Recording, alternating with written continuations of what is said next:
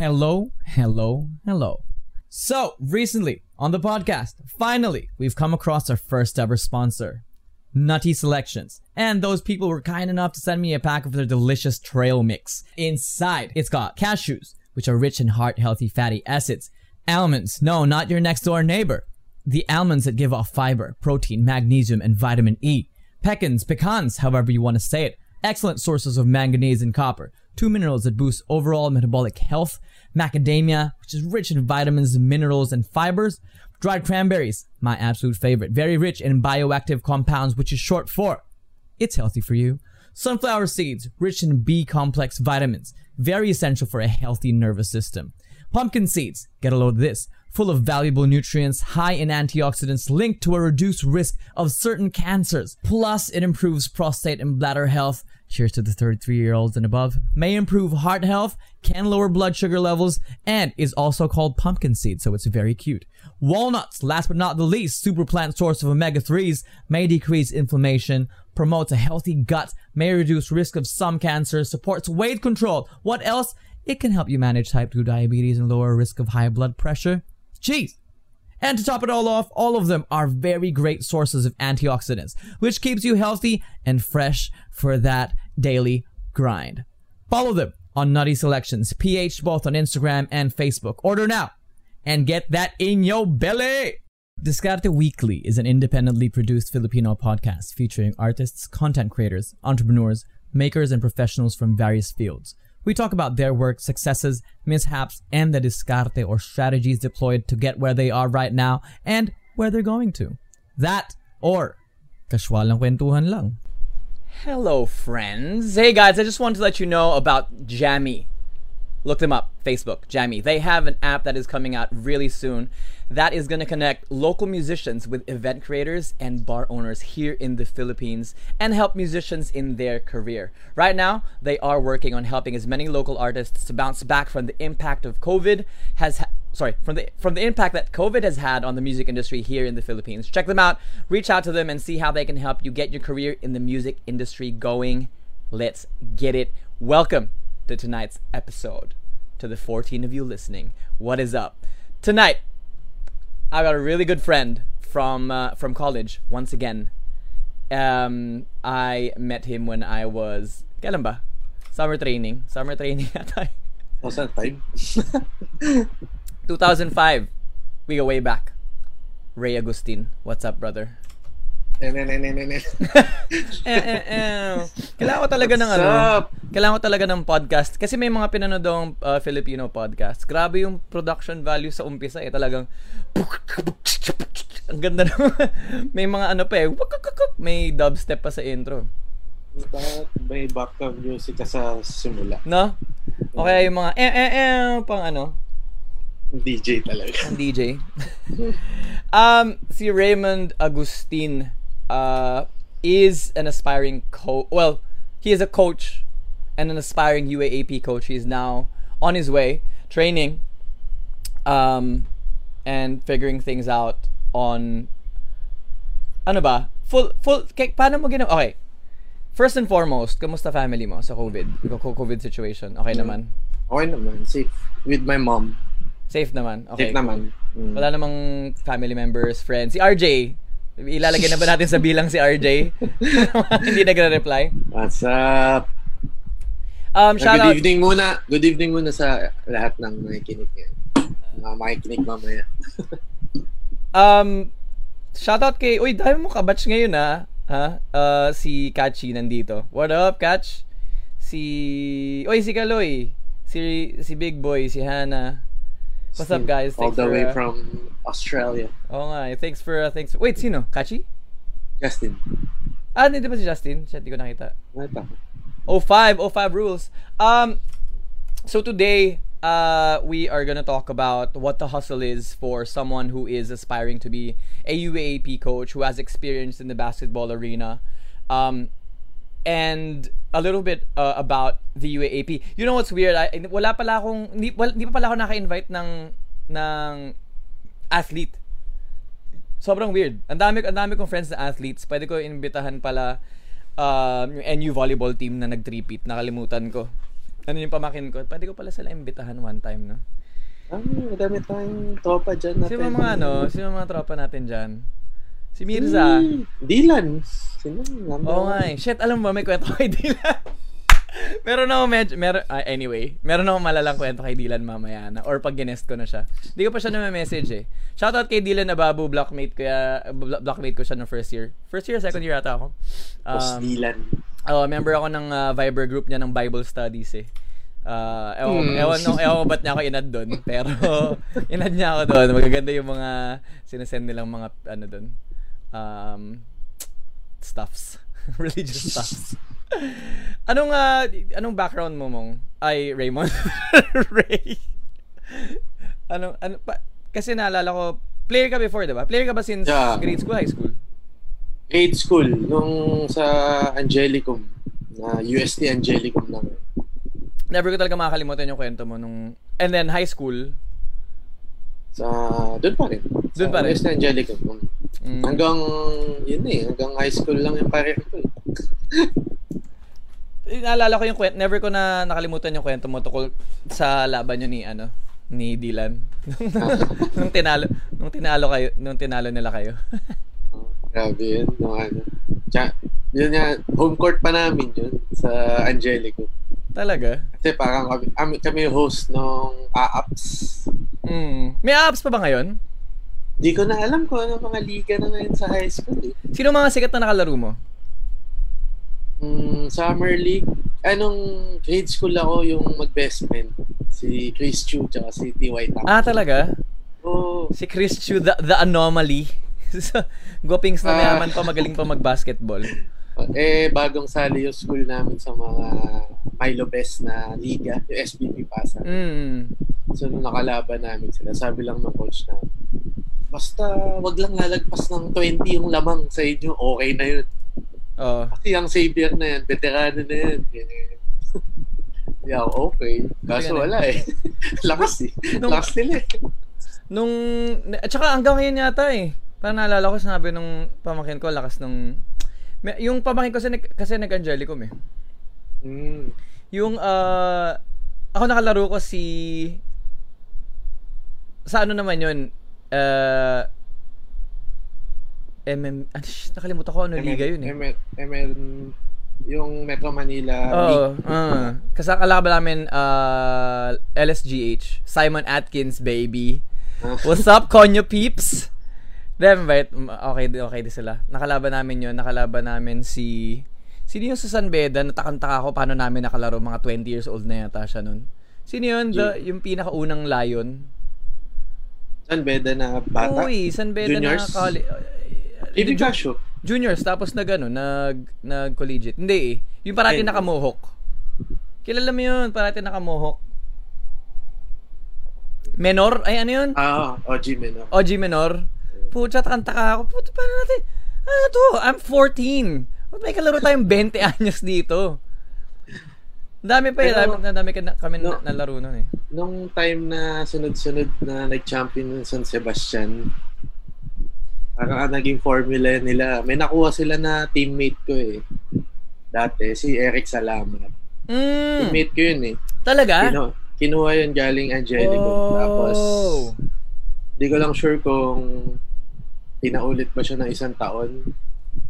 Eh, syempre, one year na umulit ka lang, yung mga makakasabay mo, mas matanda ka na. Oh, sa bagay. Oo. wait, hindi pala siya San Beda, no? Baste, Baste ba siya? Si Menor? Or San, eh di, San Beda siya. Hindi? San Beda si na. Okay, si, okay. si Eric Salamat, yun yung baste. Oy, oy, online na si ano, si si Don. Don, Don, come on over. Send ko sa iyo invite. Si Don talaga yung guest uh, guest uh, co-host ko ngayon. Um Wait lang ah, send ko lang sa kanya to, guys. Um, biglaan to. Thank you din uh, Ray kasi pumayag ka na ano na na mag-guest na meron talaga akong uh, episode kasi ng, na ngayon ng ano ng uh, quarantineal kaso nag uh, medyo nag-cancel yung ano eh yung guest namin. So, guys, please bear with us. This is a uh, a really uh, I guess it would be another messy podcast. But this is a topic na medyo madami kaming alam. So, I feel like okay naman yung okay naman yung mangyayari sa amin tonight. Um, and that's, I guess, that's just how life is, man. No? Biglang may, Lakas ng ulan kanina. biglang may mangyayari. Ah, Nang talaga? tinawagan, nang tinawagan mo ako, nagmadali ako umuwi, tapos sobrang traffic pa. Dito sa amin, ewan ko kung bakit wala. Actually, ganito nga, sobrang sakit ng ulo ko nung Wednesday. Sobrang init dito sa South. Wild. As in, wild yung init talaga. Okay, sorry guys. Anyways, going back to uh, to Ray. Um, so, naglaro ka ng uh, grade school, high school. Nag-tryout ka pa ba nung, nung college? Or hindi na? Sorry, sorry, sorry. Hmm? Nag, nag-tryout ka pa nung college? Hindi na? Mm. Di, sinubukan ko sa ano UST kaso dahil dun sa course na kinuha ko Hmm. medyo mahirap yung schedule engineering kasi Yun. Mahirap yung schedule yun tuloy. Humaba yung schedule. yun nga sana nga nung pagdating ko ng UST kasabayan ko sana si Dylan niya Hmm. eh wala hindi na ako nakatuloy Actually, hindi ako involved sa UAP. Ala- Wala akong alam sa UAP basketball noon. Ah, bigla na lang yung isa namin mga prof nagulat pagpasok ng room, yung mga katabi ko ng mga malalaking tao, nagulat siya, oh, dito kayo. Tapos parang ako, shit, sikat ba to mga to? Pagtingin ko si Christian Luanzon, si Evangelista, tsaka si Dylan Ababo. Mm. So parang ako, wait lang, sikat ba kayo? Kasi ako YJ ako eh. De, wala ano, sa ing wala eh walang ganun eh Nung Gulat ako eh, yun. gulat ako man eh. Um, yung prof na yun, nakakatawa din yun actually. Maano siya, ma-basketball. So, ayun. Dami, daming perks pala ng mga players eh, no? Oo naman lalo na ngayon Lalo na social ngayon. media Lalo na sa, ano, grades. Dalawa lang. social Um,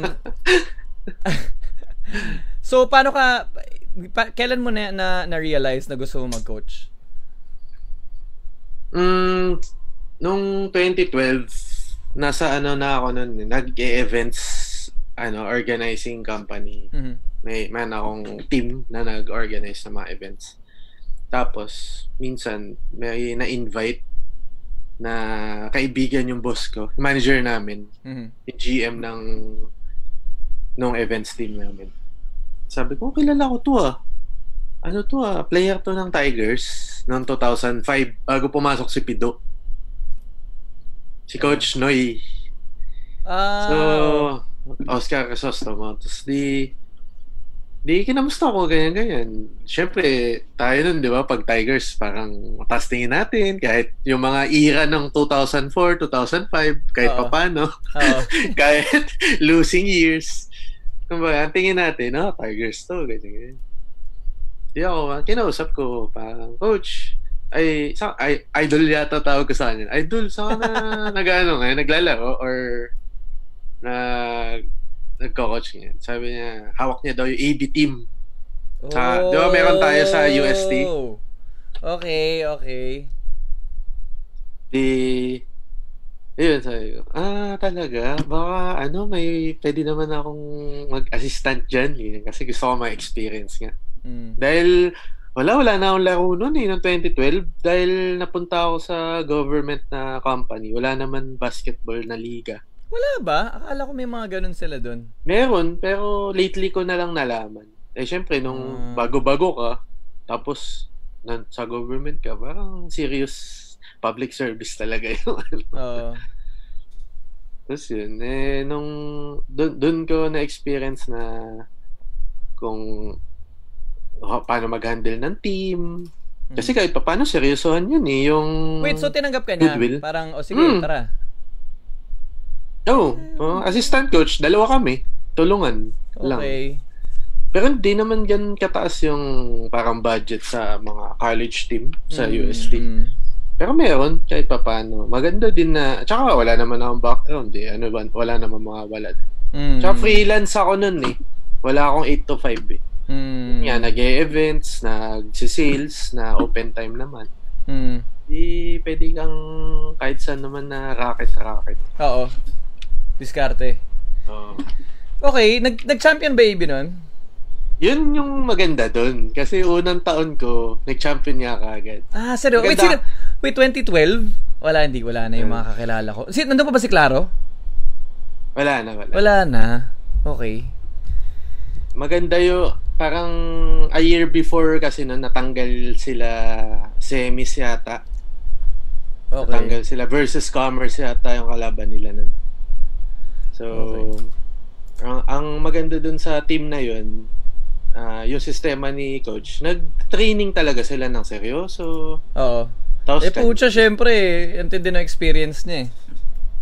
Oh, tapos yun nga, maganda. May background kasi si Coach Noy na sa Tigers, ganyan, ganyan. Ah. Pero madami na din siyang nilaruan sa college eh. Kasi lumipat siya ng team after USD. Hmm. Na TIP yata siya. eh. Ano mga, ano, ano mga philosophy sa coaching? Kasi na, meron lang akong idea nito because syempre ano tayo mga documentary, di ba? Mm. Tapos napansin ko lang na madaming coach na parang si Popovich, 'di ba? Si Popovich is a ano ba, milit some parang tactician siya, 'di ba, ng from the military. So, Mm-mm. parang i- meron siyang specific na philosophy. Si si um nung ano, nung yung recent lang, si uh, yung Jordan documentary. 'Di ba? Mm. Um si what's his name? Nakalimutan ko yung pangalan niya. Um hindi, si, Jackson. Si Phil Jackson, 'di ba? Meron siyang ano naman siya, siya hippie. Ang hippie nung way of coaching niya eh. Um dito sa Pilipinas ba may mga ganun din? Or talagang you know, a coach is a, a coach is a coach. Meron naman. May mga kanya-kanyang style din naman talaga yung mga coach dito sa Philippines. Sa'yo specifically. Or Ang natu- pinaka- natutunan? Ang pinaka natutunan ko nung nag-assistant coach ako sa kanya, yung depensa. Nagsisimula yung play. Kasi nga, parang yung yung tinuturo niya lagi na, oh, may mga tinuturo may mga play siya sa offense, ganyan, ganyan. Pero after that, yung yung focus sa defense na, pero pag dumepensa kayo ng parang go hard kayo sa depensa, palaging pass break na yung play natin eh. Kasi from a steal, pag Mm. ito matrap kayo, 'di ba? Nawa, Mm. mawawala na rin yung set play talaga na pinapractice natin na ah, mangyayari lang yan pag yung nakashoot yung kalaban. Sa sa college league ba nagbibilangan din kayo ng stats like like hard stats or hindi? Nung pumasok ako sa kanya, under niya, Oh. nag-try na, ah, nagtatry ako na kumu- kumuha ng stats para Oo. nakikita yung kung sino yung mga nagkakamali sa play Oo. or kung sino yung maganda yung laro, ganyan, ganyan. Wait, Sinasabihan niya naman ako kung ano yung kailangan niya para yun yung ili- ililist. Mm, dalawa lang kayo talaga nito, wala na kayo ibang team. Paano? Ay, wala. Yun lang. Nakafocus kami noong 2012 dun sa AB team. Pero siya, uh, I'm not sure lang kung may iba siyang ina-handle. Pero yun. Kasi nga, parang naging package namin. Nung pumasok ako as assistant coach niya, yung pinagtatrabahuan kong events team, nag-sponsor dun sa AB. Ah, okay. College. Nakuha ang sponsor. Umex deal ah.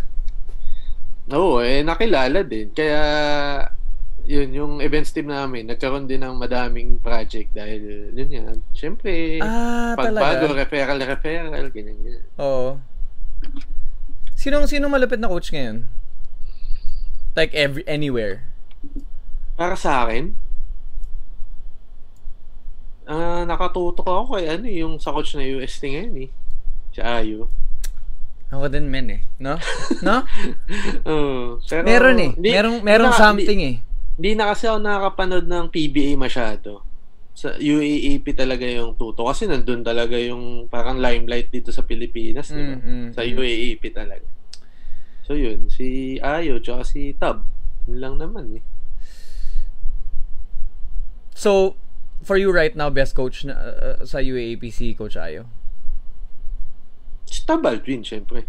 Siya yung nagcha-champion. Eh. Sino yan? Dala lang. Ah, Pero best coach sa UAAP in my opinion. Sa span na panonood all, ko. all time, all time. Oh. uh, Norman Black. Kasi grabe yung Oo, actually, oo. sis, yung si yung sis para magstay yung sistema sa Oo. magkakaibang sa limang taon na Mm. iba-iba yung hawak. Mm. Antindi, na, na, antindi pa ng switch ng mga players niya, eh, no? mm. Tsaka napapagaling niya talaga yung akala mo na bangko lang last year, susunod na taon, ah, wala Oo, na si, no? wala na si Aloseni. Tapos biglang, oh, ano to? Ba't may big man na naman na gumagawa? Yung Mm. Ateneo? Parang, to, parang gusto mong mapag-aralan. Ano bang program ni Coach Norman Block na kakaiba na nagagawa niya yun? Ang galing eh, no? Madami, madaming intangibles dyan eh. Pero, yun, syempre, Masasabi Nasa- ko lang talaga, naisa na, naisahan namin kayo. Okay na ako doon. na mayhem sila ni Pido nung na Pido 2006 Mayhem ba? Napanood mo, na, nabalitaan mo ba yung stay ni Jimmy Alapag sa Sacramento camp? Mm, Hindi ko alam, G- GM na pala si- nasundan GM na pala masyado- si Vlade uh, Divac. ng Sacramento Kings. GM na Mm. pala siya, men, lupit. Tapos gulat na gulat, nakita ko yung interview niya. Ah, gulat na gulat daw siya na parang wow, kakaiba talaga yung sistema sa sa states. Iba daw talaga yung galaw na ay iba yung iba yung system in general for the camp. Wala na daw usap-usap sa oras. Um, so today's training, tomorrow automatic yung 10 o'clock yata yung umpisa ng training nila. Pero, or 11. Pero yung mga players nandun na ng 7. Wala daw, wala daw late, walang pa... Feeling ko may pinaparinggan siya malamang eh. Walang late, walang pastar. Um, tapos sobrang ano nga daw, science back ng mga ginagawa niya. Eh, meron akong mamaya sabihin tungkol dun sa ganong philosophy. Oh. Kasi ah, meron meron sa states na nauso na ewan ko narinig mo si ano Chris Brickley. Yung trainer ni Carmelo Anthony. Hindi, hindi ko pa siya alam. Ah, so si si Brickley, si Chris Brickley. Tra- ah 2012 or for 12 yata yung sabi niya, sabi ni Carmelo sa kanya na magse-set up ako ng Terminal 23 across Madison Square Garden. Yung parang Ano yun? training training ground. Basketball. Ah, okay, okay. Ano lang, pick up, pa, pwede mag-training doon. Oy, dyan na si Don. What up, Don? Wala pa siyang audio. Guys, uh, this is Don Carlo Alicante. He owns Nutty Selections and is also a very good friend of ours. Uh, he co- co- Mark. co-owns with his wife. Sir, thank you Uh, sa... Hi din sa, uh, kay Mrs. Alicante and the baby. Thank you, thank you, Mark. I appreciate the introduction. So, um, so yun, pinag-uusapan lang namin doon yung uh, si uh, si Brickley, no? Na, na, na, na, na, na intro ko kasi si Jimmy Alapag yung stay niya sa Sacramento camp. At yung difference ng camps, uh, obviously PBA versus NBA.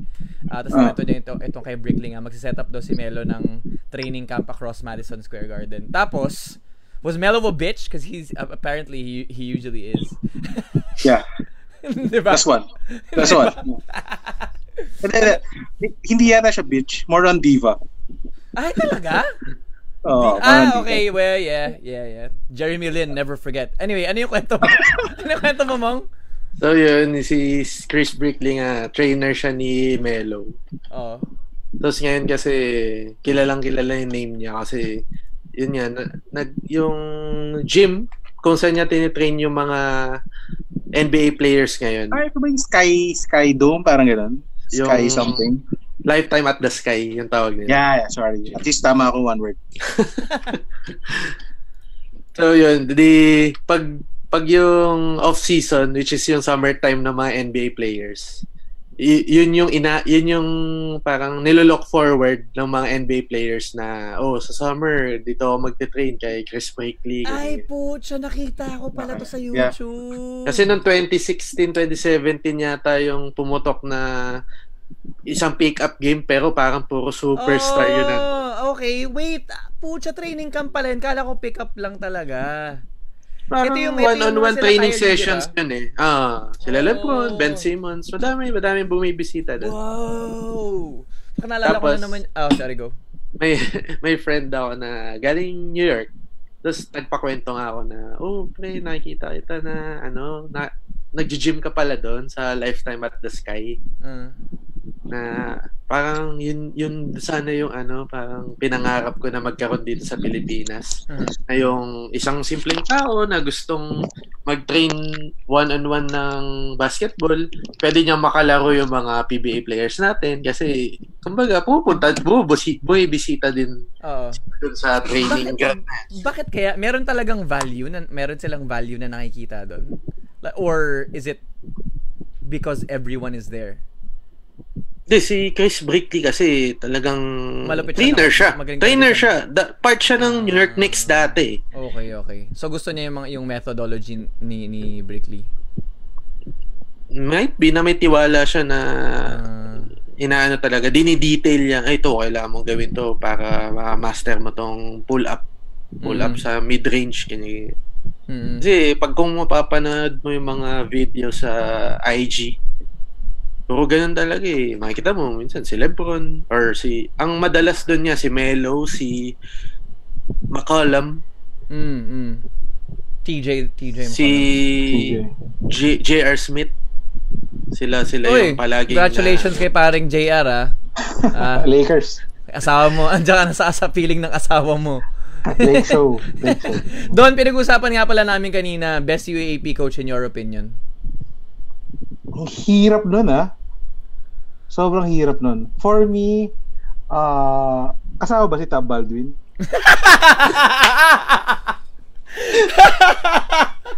ah, kasama siya, kasama siya. Tinanong ko rin yan Wala eh. na. Tinanong Siya ko na, rin siya yan na eh. bro. Siya na bro. Ah. pero for kung me, hindi siya kasama.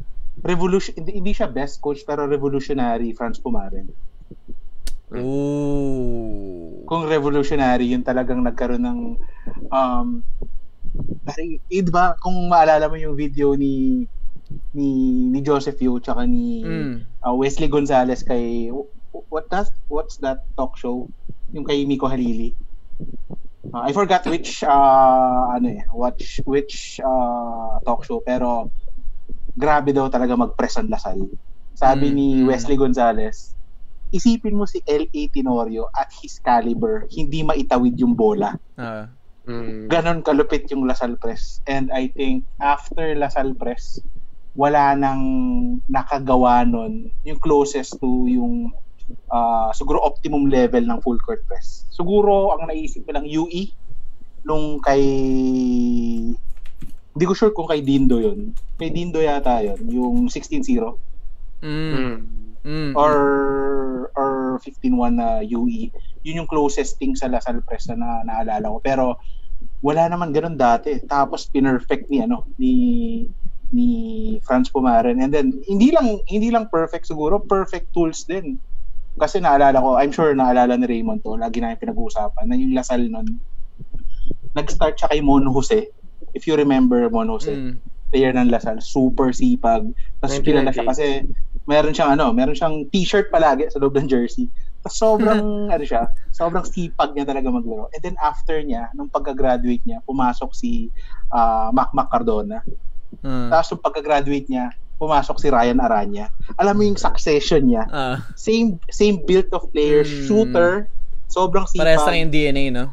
Yeah, tas uh, lagi namin pinag-usapan, I think everyone, lalo na yung mga ano, yung mga ka-high school ko, uh, na si Mac Macardona kaya niya mag-press from start to finish, parang di na mapagod. Sobrang lala nun, eh. Sobrang No, lala nung Lasal press. Tayo na playing playing press probably for me is is literally the worst thing pagdating sa game. Kasi sobrang ang tigas ng ng ano mo nun eh. Kumbaga yung twitch mo 'di ba? Magte-twitch ka susundan mo yung yung, yung may haw- ah, yung ah, binabantayan mo sobrang nakakapagod yun talaga kaya kaya hindi ako nakaka-layup na maayos eh dahil press Inside joke yun, si inside joke. So, kasi si Mark, si Mark, yung host natin, sobrang lupit mag-basketball. Pero everything but the shot. everything. So, e- eto inside joke din kay Mark. Lagi na ginagawa na pag meron, alam niyo yung mga memes na, no? Na, Sino tatawagin? mga free throw or ay, yung ano, yung talagang sure ka na, ano? Tinatag namin talaga si, Uh, si, Then si nag-concentrate kasi ako nun as a point guard talaga. Dis- Distributor. Distributor player, tayo. player. Hindi tayo May kilala, Kaya, may, kil- may oh. kilala akong point guard na ano eh. Walang shooting eh. Pero pag sumalaksak, sure ball. Sino yan? Coach, coach na rin siya ngayon. Ah, alam natin lahat yun, syempre. Tsaka champion, UAP champion. Ah, tama. Pero yun, going back to your regional questions, I think revolutionary France Pumaren, yun yung naiisip ko na talagang nag-iba yung landscape ng UAP because of that. I think, how many championship was that? Four? Apat. Four. Apat, oh. Apat. Wild. Ah, Wala, Wild. wala, kaya hindi ko kasi siya masabi kasi nagsimula ako manood ng UAAP 2002. Ah, So, parang okay, gets, wala, gets. wala na akong idea na yung sa... Ah. alam kong nag-forfeit yung Lasal.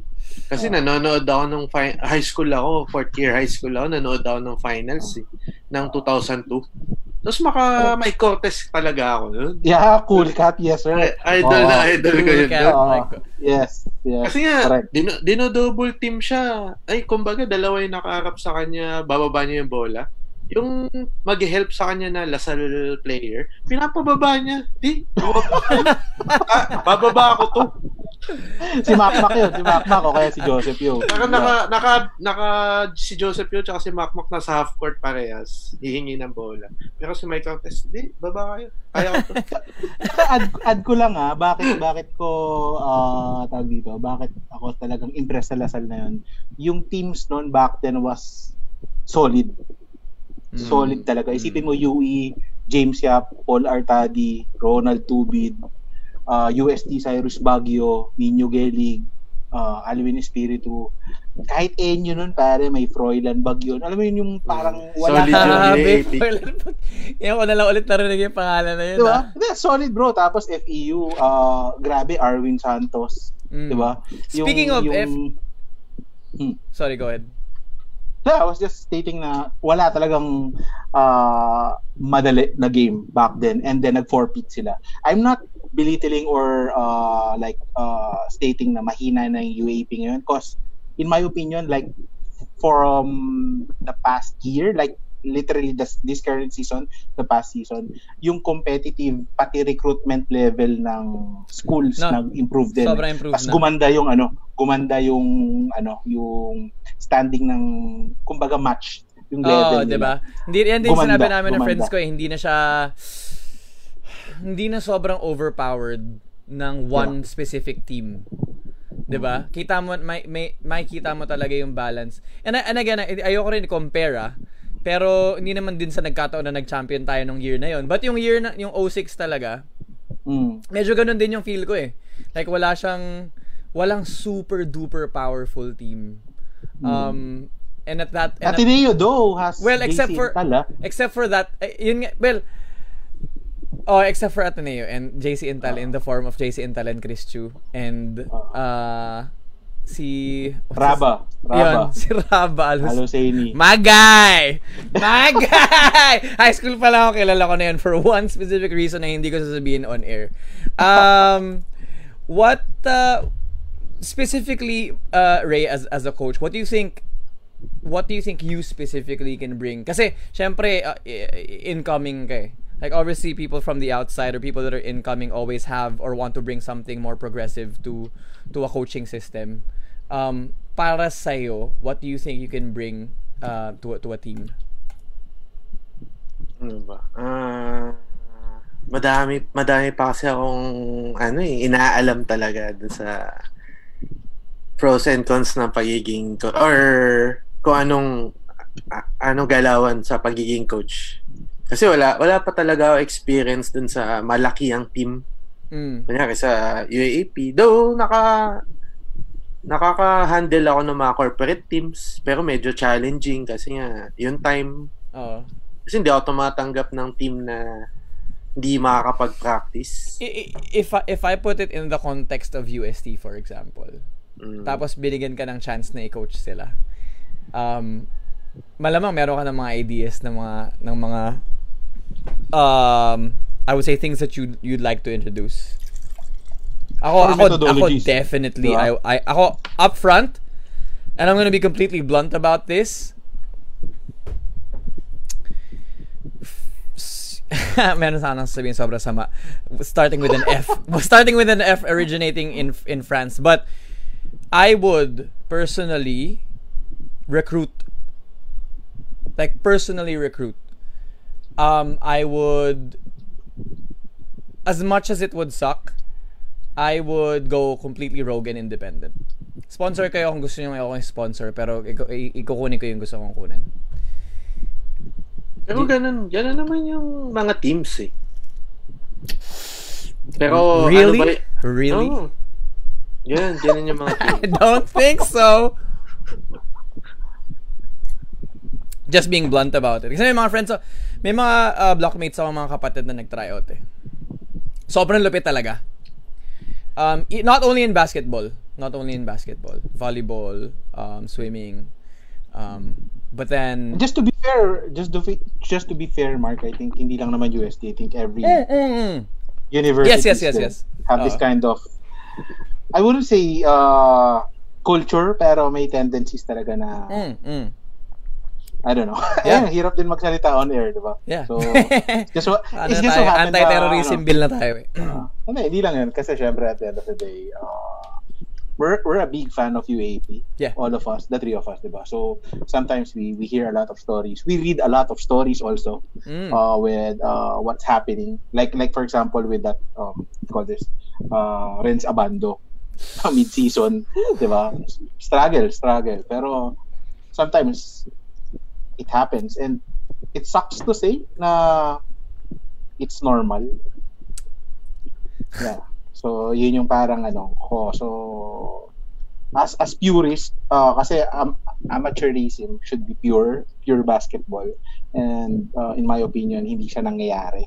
Mm. Uh, but then again, hopefully, hopefully, uh, mas magandang ano, mas magandang magkaroon sila ng mga set of guidelines specifically na You i-implement talaga. You know what I would love? I would love for the PBA's marketing to really reach out through to UAAP viewers. I don't know ah. I don't kasi eh, I think I think the reason kung ba't ganito kalaki yung market ng UAAP um, obviously is because it is watched by kids and iba yung fandom, right? Hindi kasi may belongingness sila eh, sa UAAP. Yeah, yeah.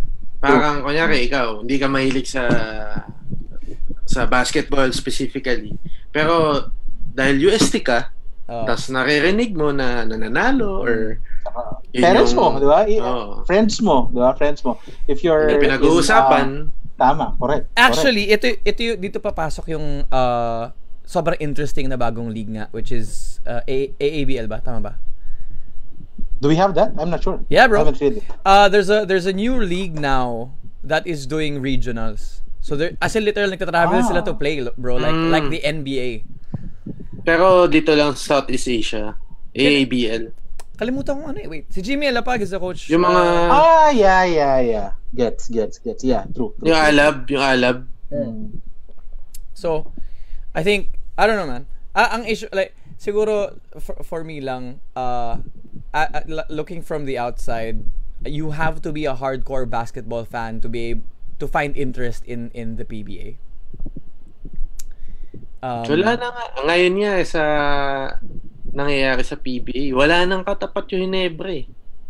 so, Kung, kung, kung meron, de, sa fan base, kung baga sa fan base, Ah, wala na silang katapat eh. Walang ah, pag yung yung tinatawag na lang nilang El Clasico na ano, mm, yung mm. Pure Foods versus Ginebra, di ba? Yun na lang yung minsan Paano mangyayari yun? Eh, sila na rin may-ari ng Pure Foods. Hindi, di ba? Ah, totoo, di ba? Eh, Unlike Totoo, sa di ba? UAAP kasi na at least may pag Mm. yung Ateneo Lasal, Mm. inaabangan pa rin yan twice a year.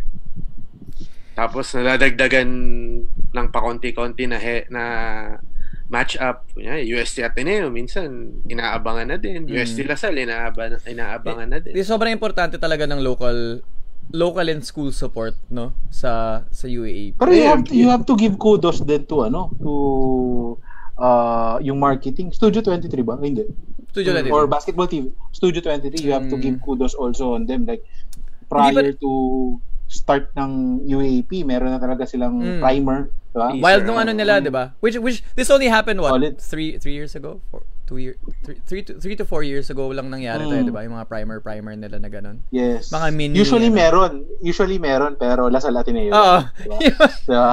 Maybe- usually meron Oo. Kasi nag-up na rin talaga yung sa Enyo eh. Hindi na sila dating ganyan-ganyan lang. At saka iba rin talaga yung fan culture din ng UAAP, eh, no? Especially Kasi nung, nga- nung matindi pa Mm. yung pep. Um, nung, Mm. nung naglalapag pa tayo ng 15 ba? 16. 16. Ah, rounds. 16. Iba din eh, iba yung iba yung vibe. Yun nga Um, sana yung ano, sabihin ko lang, yun nga sana yung sa, nag, ma, nagstay sana na culture. Kasi kung titingnan mo, comparing sa NCAA ng US, ah, nanonood sa atin yung mga ambassador ng US, di ba, na natutuwa na ganito yung Mm. culture, Yun yung- ambience yun yung ng USP college basketball. kumbaga. Oo. Mm. Kaso, yun nga, medyo nawawala na yung ganong feel pag nanonood ka Hmm. kasi pinapabawasan yung mga drums. Sino bang, bakit? Bakit ba nabawasan? Teka lang. Hindi nakasulat sa podcast file to, pero feeling ko coach eh. Coach. coach yung nagpabawas eh. Sa, sabi, Ah. sabi naman kasi nakaka may meron daw siyang effect dun sa gameplay, ganyan ganyan. Pero yung nag five pit naman na champion dati, di naman nagreklamo ng ganun eh. Sinasabi ko lang ah. Oo. Kaya tiwalang tiwala ako dun sa kay coach Norman Black kasi Mm. nag-focus siya dun sa kaya niyang kontrolin. Mm. Speaking of Norman Black, naalala ko lang yung ano, yung ah, isang comment niya sa isang interview na sino daw ang mahirap basahin na team. Back then, yung heydays niya, ang lagi niya sinasabi si Pido, Mm. USD. Bakit? Wala daw X and O's, parang live and die talaga ta. Oh, ito, ito, dito ka. Well, Coach, ano Oo, gagawin ko so- dyan? Basta believe. Oo, di ba? So, Basta believe. siguro meron meron negative yung part na yon pero may positive din kasi hindi nakakapag-prepare yung kabilang side. Oo. Ah, on- Yung unpredictability your usual. nung, nung mga ginagawa ni Coach Pido din. Pero doon na din talaga nakilala yung UST kasi isipin mo may and sarili, may si- may sariling sistema si ano coach Ayo pero nung dumating siya sa UST ginamit niya yung ganong mentality Hmm. na di press tayo ano Same vibe pa rin eh, no? oo Yes. Tsaka ano, yes. honest, no, ewan ko, I don't know man. No bias pero exciting talaga eh. Exciting. Bro! Game, gameplay style natin exciting talaga eh. No may bias. nakapag may nakapagsabi na ganyan na radio host yata na parang di nyo mapapagka mapapagkailanan Si ano, Yu- si UP, UP point guard, yung galing LSGH. Mikey, Reyes. Mikey, Re- Mikey Reyes? Mikey Mm. Reyes, yeah. Sabi Siya yun, bro. Siya yun, siya yun. UST yung pinaka-exciting na panoorin sa basketball. No bias. Yes, well, yes. unless unless unless gumagana yung full court press ng Lasal. Oh. Um but but after that, ang saya talaga eh. Because on Ateneo ano eh, Aven- Avengers XNO sila, levels XNO. kasi. Oo, At saka ano eh, alam mo na eh, sobrang lakas talaga nila, 'di ba? Correct. Kumbaga Correct. tayo medyo kumbaga kumbaga Ateneo um sabihin nating Mayweather Muhammad Ali levels na pucha mananali ni. Yeah. Sure na yun eh. Yeah. Sa atin kasi medyo Pacquiao pa eh. Alam mo yung medyo hindi mo alam kung magkakamali. 'Di ba? O mag magsa-sign of the cross habang yung- sumusuntok. Yung naalala niyo yung Golden State na sila Baron Davis. Oo. Mm. Oh man, Yung- yung, yung, yung- pinakauna ko nila.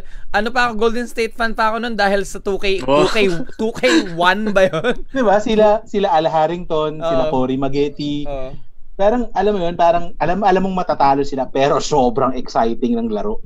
Oo. Gan- gan- gan- parang ganun tayo. Hmm, Yung, aka- yung, sa sobrang exciting nga, akala ko dati aabot sila aabot sila ng finals eh. Asang-asa In-upset ako. nila yung Dallas, bro. Ay, First round. Defending Ay, champion ng Dallas. oo. Tapos the following Yun year, nga, dun, yun nga, Pa si sabi Dirk. ko, Bro! oh, pre, sabi ko, shit, ito na yon Here we go. Oo. Yes, sir. Yeah, totoo. Kaso hindi sila pumalag sa Utah. Utah ba yun? How do you, how do you stay motivated after losing to a game, no? Oh, Like, good from- question. From the coaching side mo, ah, mong, uh, Ray. Hindi iwasan ko tawagin siya by his YJ name. Um, pa, how do you say, how do you keep the players motivated? Ako personally, as a fan, men, gibang-giba ako, lalo na kami ng mga college friends ko. Pag nanonood kami, that. Ang dami ko videos na mangiyak-iyak talaga kami pag natatalo eh. Yung kung i-compare mo kasi nung nagko-coach kami sa nung college, iba kasi pag ano eh, yung hindi bayad. Kasi, kumbaga, yun na lang In- yung gusto mo eh. in Yun na lang yung light. gusto mo eh. Di ba? Manalo eh. Mhm. So, syempre, lahat, huhugot ka talaga. Ibibi, ipapa-realize mo muna kung ano yung mali. Mhm. Para syempre, doon tayo matututo eh. Ano ang babaguhin natin, next game, ganyan, ganyan. Ano yung kulang sa practice. Kasi importante talaga y- sa amin, yung ideology na nakuha ko talaga kay Coach Noy. Yung importante yung practice. Kasi dapat doon binibigay mo 100%. Yun nga yung Kobe, yes, Mamba mentality. Yes. Mm. yung muscle memory.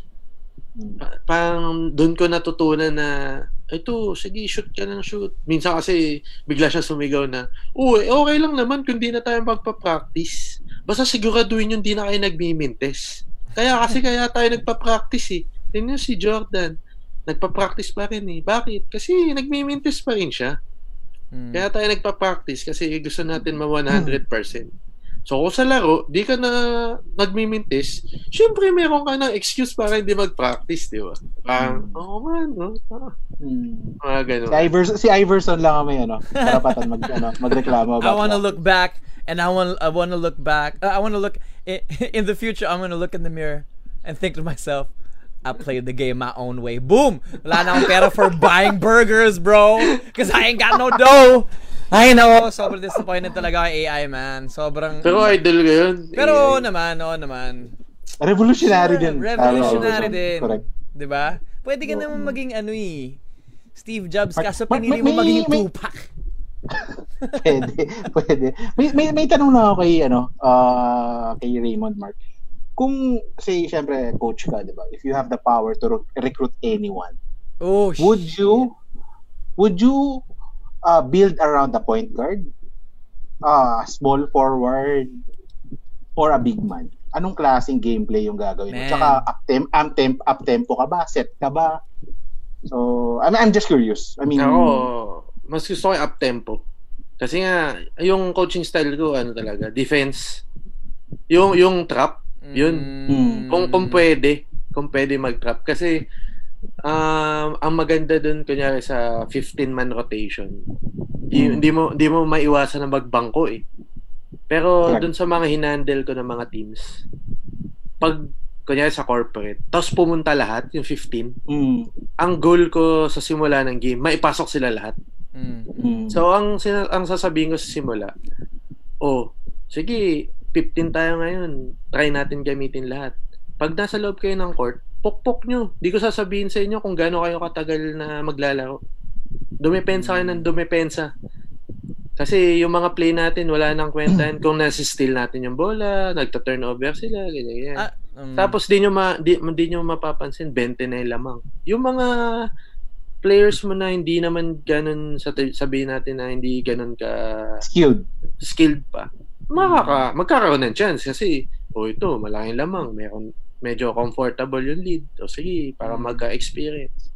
Mm. Yun yung maganda kasi Ah. dun sa mga hinawakan kong teams. Yun yung lagi ko sinasabi. Pu- Pumukpok kayo, kahit 2 minutes lang yan, bigay nyo lahat. Ah. Kasi hindi nyo alam kung kung kailan ko kayo lalabas. mm. So so so do sa additional question ko, sinong mold of player ang gusto mong mag-build around? Siyempre, wag wag NBA para No. medyo makatotohanan. wag makatotohanan. Huwag tayo ng Hmm. NBA. Ako, pi- ang naka- gusto ko talaga na laro ngayon sa college, Hmm. yung CJ Cancino. Yung Bakit? Swiss knife. Sa tingin mo ba ano? Ah, jack of all trades. Mm. Marunong magdala, doon may depensa, Mm. rebound, assist, Ah. court vision. Tapos, ah, second year pa lang, li- may leadership na. Correct, correct. Ako Siguro, siguro ako- medyo bumagal yung ano niya dahil na-injured siya pero Yeah. swerte ng Ateneo May doon. nutritionist ba tayo? Ang payat niya eh. Sabihin ko lang ah. Ang payat niya eh. Pero kung titignan mo Cyrus Baguio nung panahon, ganun din kapayat eh. Ta- Kevin Ferrer, bro. Yun yung kasi, Ah, oo, ba- no, oo. baka magbago yung ano niya eh, magbago yung bilis niya kung medyo Mm. Ano, na siya. ano year niya siya. diba? Thir- incoming third? Incoming, Incoming third. third. Incoming Okay. third. Oh, uy boy. Bright future. Tatlong, Yeah. taon, tatlong taon ka na lang. Isa-isin natin yung tuhod mo ah. Nutritionist natin dyan. Ah, Tsaka magaling yung ano niya. Bigyan mo naman kami na isa. Oo nga, isa lang. Bigyan mo Si naman Jay. kami isa lang. Isa lang. CJ, balita ko. May Hindi kasi ano, kaibigan ah, ko eh. Ito, yung mga YJ folks, uh, pag nag-uusap tayo, like off-air, normally, sinasabi natin, hindi tayo makapaniwala na wala si Jeric Fortuna na isang championship. hindi ko alam bakit. Hindi ko talaga alam bakit. Sobrang deserving Looking talaga. back, Sobrang deserving niya. Um, oh, na-meet ko siya personally, very humble guy din. Ako hindi ako makapaniwalang hindi nakaisa. Si Kevin Ferrer.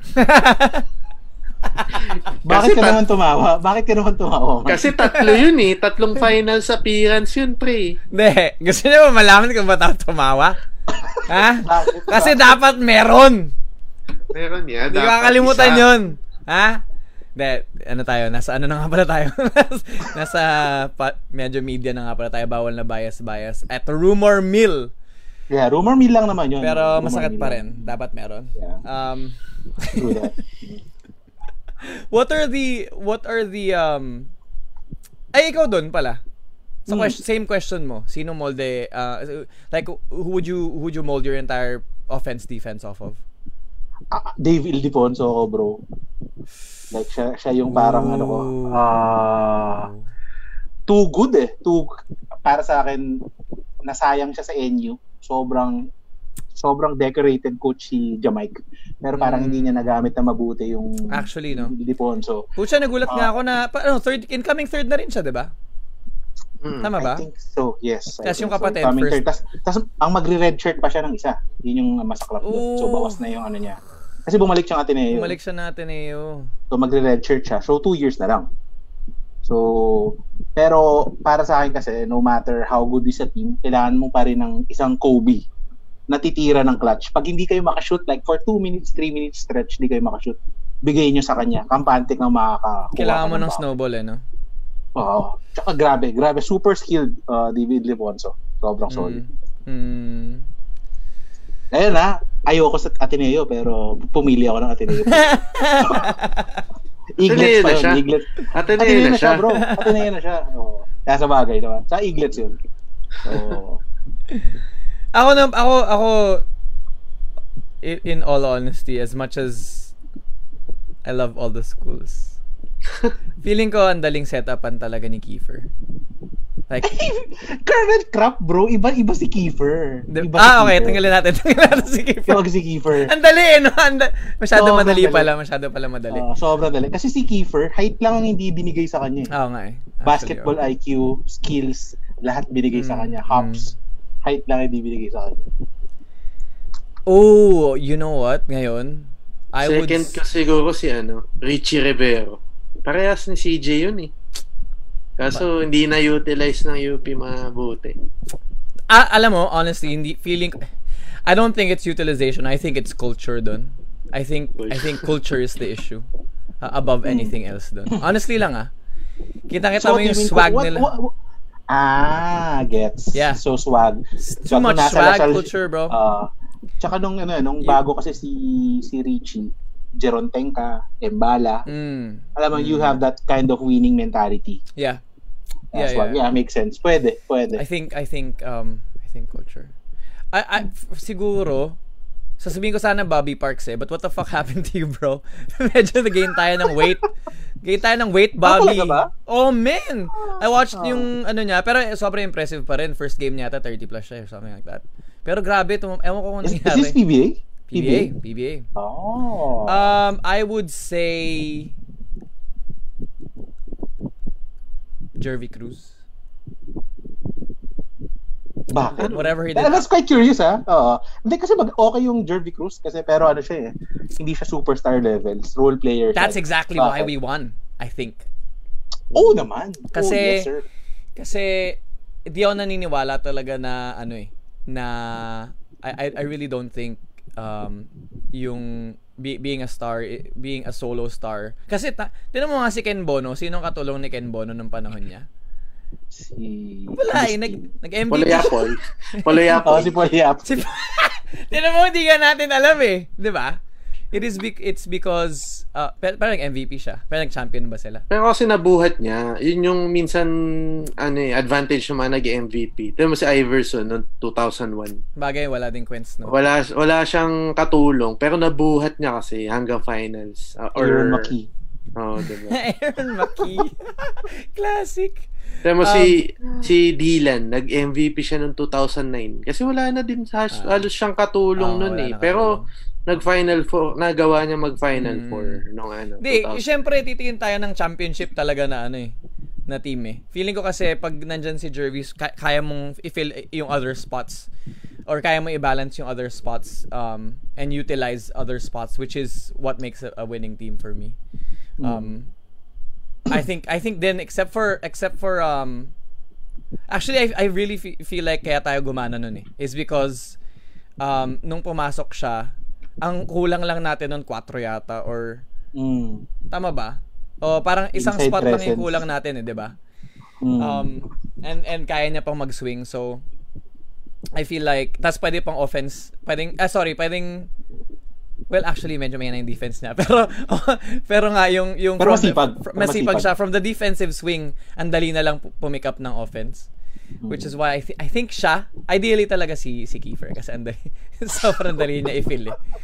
Anyway, um, what, what, what are your plans moving forward, Ray? Kasi, na-mention mo nga na you're really gunning for, for UAP, ano, presence. Mm, sa ano ba? Sa background ko kasi parang kung kung ako nag-aspire ako na maging college coach, medyo mahirap yung dapat kong daanan kasi wala akong syempre sino ba yung mga nagiging ano 'di ba collegiate coach ngayon sa kaya UAP NCAA meron silang background dun sa team na yun. Alam nila kung paano naging diskarte dati or, or paano yung pamamalakad. So, yun nga, parang medyo yung sa connection, may mga insight, insight, ano tayo, doon sa teams, sa NC, sa UAP. Pero, syempre, madami nakapila dyan. So, ang way siguro na pwede para makapenetrate is makapag-mold ka ng bata na in the future, ah, possible to na ano, ah, kunin ng ganitong teams ah. Oh, okay. Gets, gets, gets, gets, Tapos, gets, gets. pag kinuha yun, oh, ako trainer niyan eh. Oh, and then magkakaroon ka na ng pasok sa network. Oo, Shit. opportunity. Nakikita nyo how uh, Coach Mav, si Coach Mav is doing it? Ah, ah, nagtitrain Yeah. siya ng ano. Nagtitrain siya ng players ngayon, di ba? Tapos pinapasok niya rin ng schools. Mm. Kanya-kanya na yan. Kasi lahat ng, U- y- kunyari, kahit sa team lang ng UST, magkakaiba yan ng, ano, eh, ng talent. Oo, tama, Ah, tama, ma- tama, agency. tama. Tapos may sari-sarili silang, may sari-sarili silang si Brickley na tinatawag. Mm. Grabe. Iba yung Grabe trainer si- ni, Grabe yung sinishare ni Raymond. Medyo ano talaga. ah. Maganda. Oo. iba yung trainer ni Cancino. Oo, ibang oo. trainer ni Abando. Right, right, right. Speaking of Abando, Hmm. come on, my guy. Gotta do this. Salang. Yes. Future is Salang. bright. Future is bright. Um, si Coach Ayo, si Coach Ayo ba? Paano naging Coach Ayo? Dati siyang player ng Letran. Oo nga, pero paano Before siya- Letran, before Letran, I mean, meron ba siyang credentials? Ako, I haven't re- fully researched. Ako din eh. Alam ko, may kapatid ba siya? May kapatid ba siyang coach? Well, wala akong Wala ba? idea. I just wonder kasi obviously we know why Coach Tab is a coach. We know why Coach Pido is a coach. We know why a majority of the coaches are coaches. Um, si Coach Bo was also ay a high school coach siya before, 'di ba? Alam ko high school coach siya. eh. Um, how did Coach Ayo come into the into the play? I don't know. Burst. Burst into the picture. Burst into the play is the right term eh, no? Galing Yeah. eh. Galing pansin ko eh. Yung off, yung, yung ginawa niya talaga sa atin, minold niya yung gameplay. Tapos pati yung, yung figure niya, minold niya na kay Pido.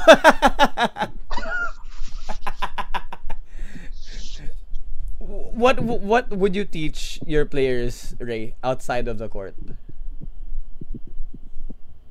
discipline pinaka-importante sa basketball. Yung yung discipline na in detail ah. Kasi kunyari ako, defense la, lahat tayo sa Pilipinas kahit saan ka pumunta yung pag sinabi mo wag tatapik, simpleng bagay yun eh, wag tatapik. Pero Mm. pag pinapakita sa yung bola kasi minsan na ano ka eh, yung natitis ka. Mm, Honest D. Honest D. Mm, honesty. Kasi lagi kong rene-remind yung mga players ko na hindi ka tatawagan ng foul kung di ka tumatapi. mm. Kahit kahit anong ano, taas mo kamay mo, bang, pabangga ka lang sa body. Simpleng ba katulad ngayon in times of COVID na o magugas na kamay, wear mask. Napa yung wag maghahawakan yung Basic, you know? oh, basic pero easier said than done eh. Kasi ay dyan lang yan eh. Kamot, kakamot ka lang eh. Ganun Tsaka din. baka buong, ano, parang like for 15, 16 years of your life, sumusundot ka. And then Mm. biglang one year, sasabihin sa'yo, honesty Uh, lang, di ba? actually, Move your feet, move your feet, move your feet. Bangko, babangko kita pag Mm, tumapik mm. ka eh. Ah, I, I think yun yung kulang sa atin as as Filipinos in general, even though basketball country tayo. Yung discipline with regards to fundamentals. Kasi Mm. normally, larong kalye, di ba? 3 on 3 sa kanto. Oh, I can I can wing this shit. Di ba? Okay, yeah, yung exactly. mentality, exactly. Yung showtime, masyado ng showtime. Exactly. Tama, tama, tama. Ay, babawin ko nga pala yung ah, player ko kanina, hindi na pala si Jervy Cruz. Si Jerby, okay. Si my boy number 12, Jun Cortez. Jun with an E. Hindi, lang lang. si ano na lang, Jun Dizon pala. Um, so, so, what, just, just on, on the, before we go, um, ha, do you think, Ray, if you were to do it, kasi, for me, for you to be able to reach UAAP level, the reason din kung ba't ko tinatanong kung paano naging Coach Ayo si Coach Ayo is because I feel like it's really such a long road bago ka mapunta doon. Um, even if you do find the talent na na imo-mold mo.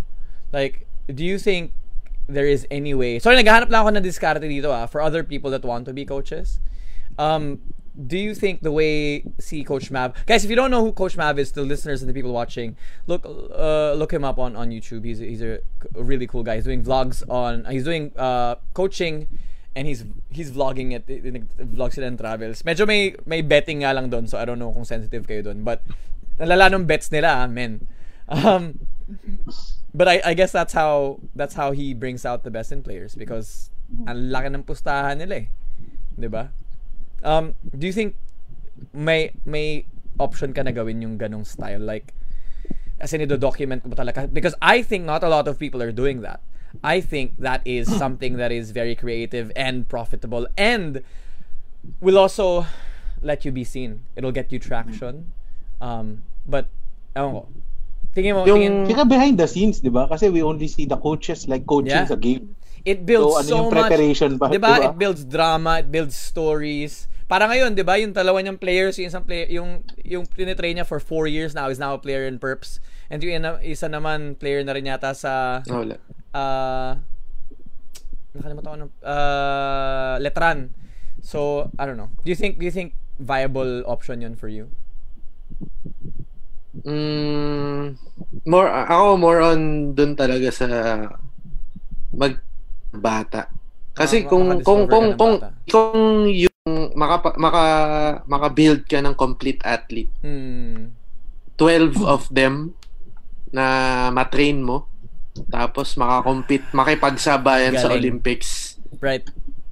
Kasi parang Like, reach, reachable naman eh. Reachable kung gusto ko mag-coach ng UAAP. Kaya ko mag-coach sa UAAP given the opportunity. Kaya Right, sa right, PBA, right, right. di ba? Pero yung makabuild ka ng training ground para magawa mo yung yung pangarap ng Pilipinas na Gilas, Gilas Pilipinas, Hmm. na makapagsabayan internationally. Chooks to go. Chooks to go na. Oo. Oy, chokes to go. chokes to go. na yung tatawagin kong team, natin selection Team Pilipinas. Mga ganun. Pwede na. Powered by Badass Monkeys. Mga ganun. yun, yun. Siguro,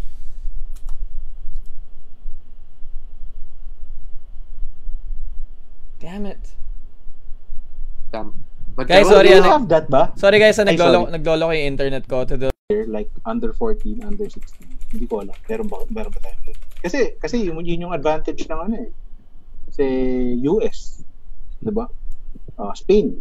Mm. Merong liga dito sa Philippines na yun nga nag na, na puput together niya yung mga bata sa iba't ibang lugar. Tapos Hmm. minsan nakakabuo siya ng team, dinadala niya sa US. Wow, lupit nun ah.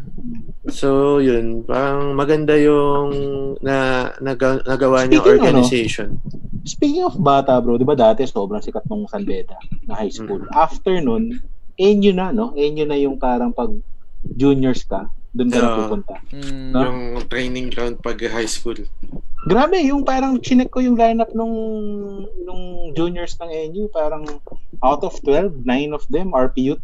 Parang sabi Talaga? ko, grabe yung recruitment. Tapos yung tatlo na yun, na, yun, nasa atin yun. na yun. Daming budget eh. Alam mo, funny story. Iba. yung yung mga kabatch ko sa nung high school ako nag-train, nag nag-try out sila sa NU. Sabay nila sila Escueta yata. Um, pagbalik nila, tangin na mura na mura eh. The fuck? Tangin na. Ay, di. Wag, shit. Medyo masama pala yung sabihin ko. Anyway, let's just say, sobrang nagbago na yung program ng NU. Oy, Iba kasi talaga pag ano eh, may... Backer kang Backer. billionaire.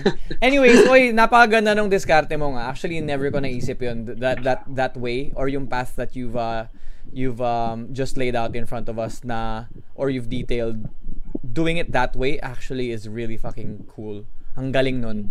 Because and at that point you would have changed the lives of probably so many other kids trying to alam mo trying to mold them um and doing it that way wow sobrang galing Ni- hindi ko na-expect yun speaking of kids Kai Soto please son please keep Nakita mo ba yun, ano? Nakita niyo yung recent videos niya, like this morning lang. Grabe yung ano niya, bro, yung tattoo niya. ay nagpatato na siya hindi ko pa nakikita today oh, sleeve. actually Naka-sleeve siya, bro. what siya. wow Ano, wow big boy, big boy na si Kai, bro. wow So, big boy ko, Kai next next next year pagka-draft niya, feel ko solid tattooan na talaga siya. Gosh, man. Kina-compare Oo. siya kay Porzingis. Siyempre, yung jeans niya Pilip- Filipino. But, kaya, kaya naman sa nutrition yun eh. Please, fingers crossed. Full Filipino. Oo. Let's go. Jordan Hina- Clarkson, no, res- no disrespect, bruv. But uh, we gotta get that full blood right there inside. Pero ano ha, tawag dito, yung 2021 na draft, pare dalawa. Jalen, di ba? J- Jalen J. What up, bro? Jalen G. Ang lupit G. ko, ma- feel ko magwawala yung Pilipinas. no? Feeling ko Ano, din yung eh. draft na yun, pare. Tapos nire-rep, seryoso. nire-rep niya talaga Pinas eh, no? Yeah, yeah. No hate. Jalen. And Jalen. Yeah. Yes. Si ano, An- GJJG. Ang hassle lang syempre dahil number one nan siya, prospect ng US. Nag-decide siya sa US mag-seniors basketball. Yun yung, Mm. that's the sad part siguro. Pero still, if you're repping it, di ba? Di ba? Nire-rep niya. Nagsuot nga. Suot nga siya ng Chooks to go na jersey nung isa interview niya. Yes, Tawan-tawa naglaro eh. siya, bro. Naglaro siya. Naglaro siya for eh, Chooks to diba? go, actually, yes. Sobrang. But um, yeah, I think I think Filipino basketball is is ju- man. Para seryo, oh, para seryoso yung Kai Soto. Sobrang wild. Oh, no? sobrang wild. Sobrang excited ako talaga. Sobrang mag-wild. Uh, Really feel ko first happy. time ko magsusuot ng Ateneo jersey pag ano. Mm, mm, mm. Sobrang lupit, bro. Sobrang lupit lupit. talaga. And, and, and, and that's what Ateneo brings to the table talaga. Really putting their players out there. I think that's what they're good at. Kasi hindi Yeah, din network, ni- di ba? hindi na network nila. 30 Training sa outside. Japan. Nung program Oh, nila. 30, Japan, yes, correct. Yeah. Oh, NU din nagja-Japan actually. Pinakita sa Ipamakit ko sa player ng NU eh. Mm. Uh, volleyball naman siya. Japan din sila, men. Kalaban nila yung world champ. Uh, basta merong sikat na Japanese team ngayon. Ga- Iba na yung program ng mga kids ngayon, man. And, and these are the stuff that we don't see. They really live the lives of actually professional athletes. No? Mm. And um, it's just... Sinabi na, sinabi naman yun ng mga dating UAAP players nung pinag-compare eh. kasi sobrang technical na daw talaga ng training ng mga bata ngayon. Oh.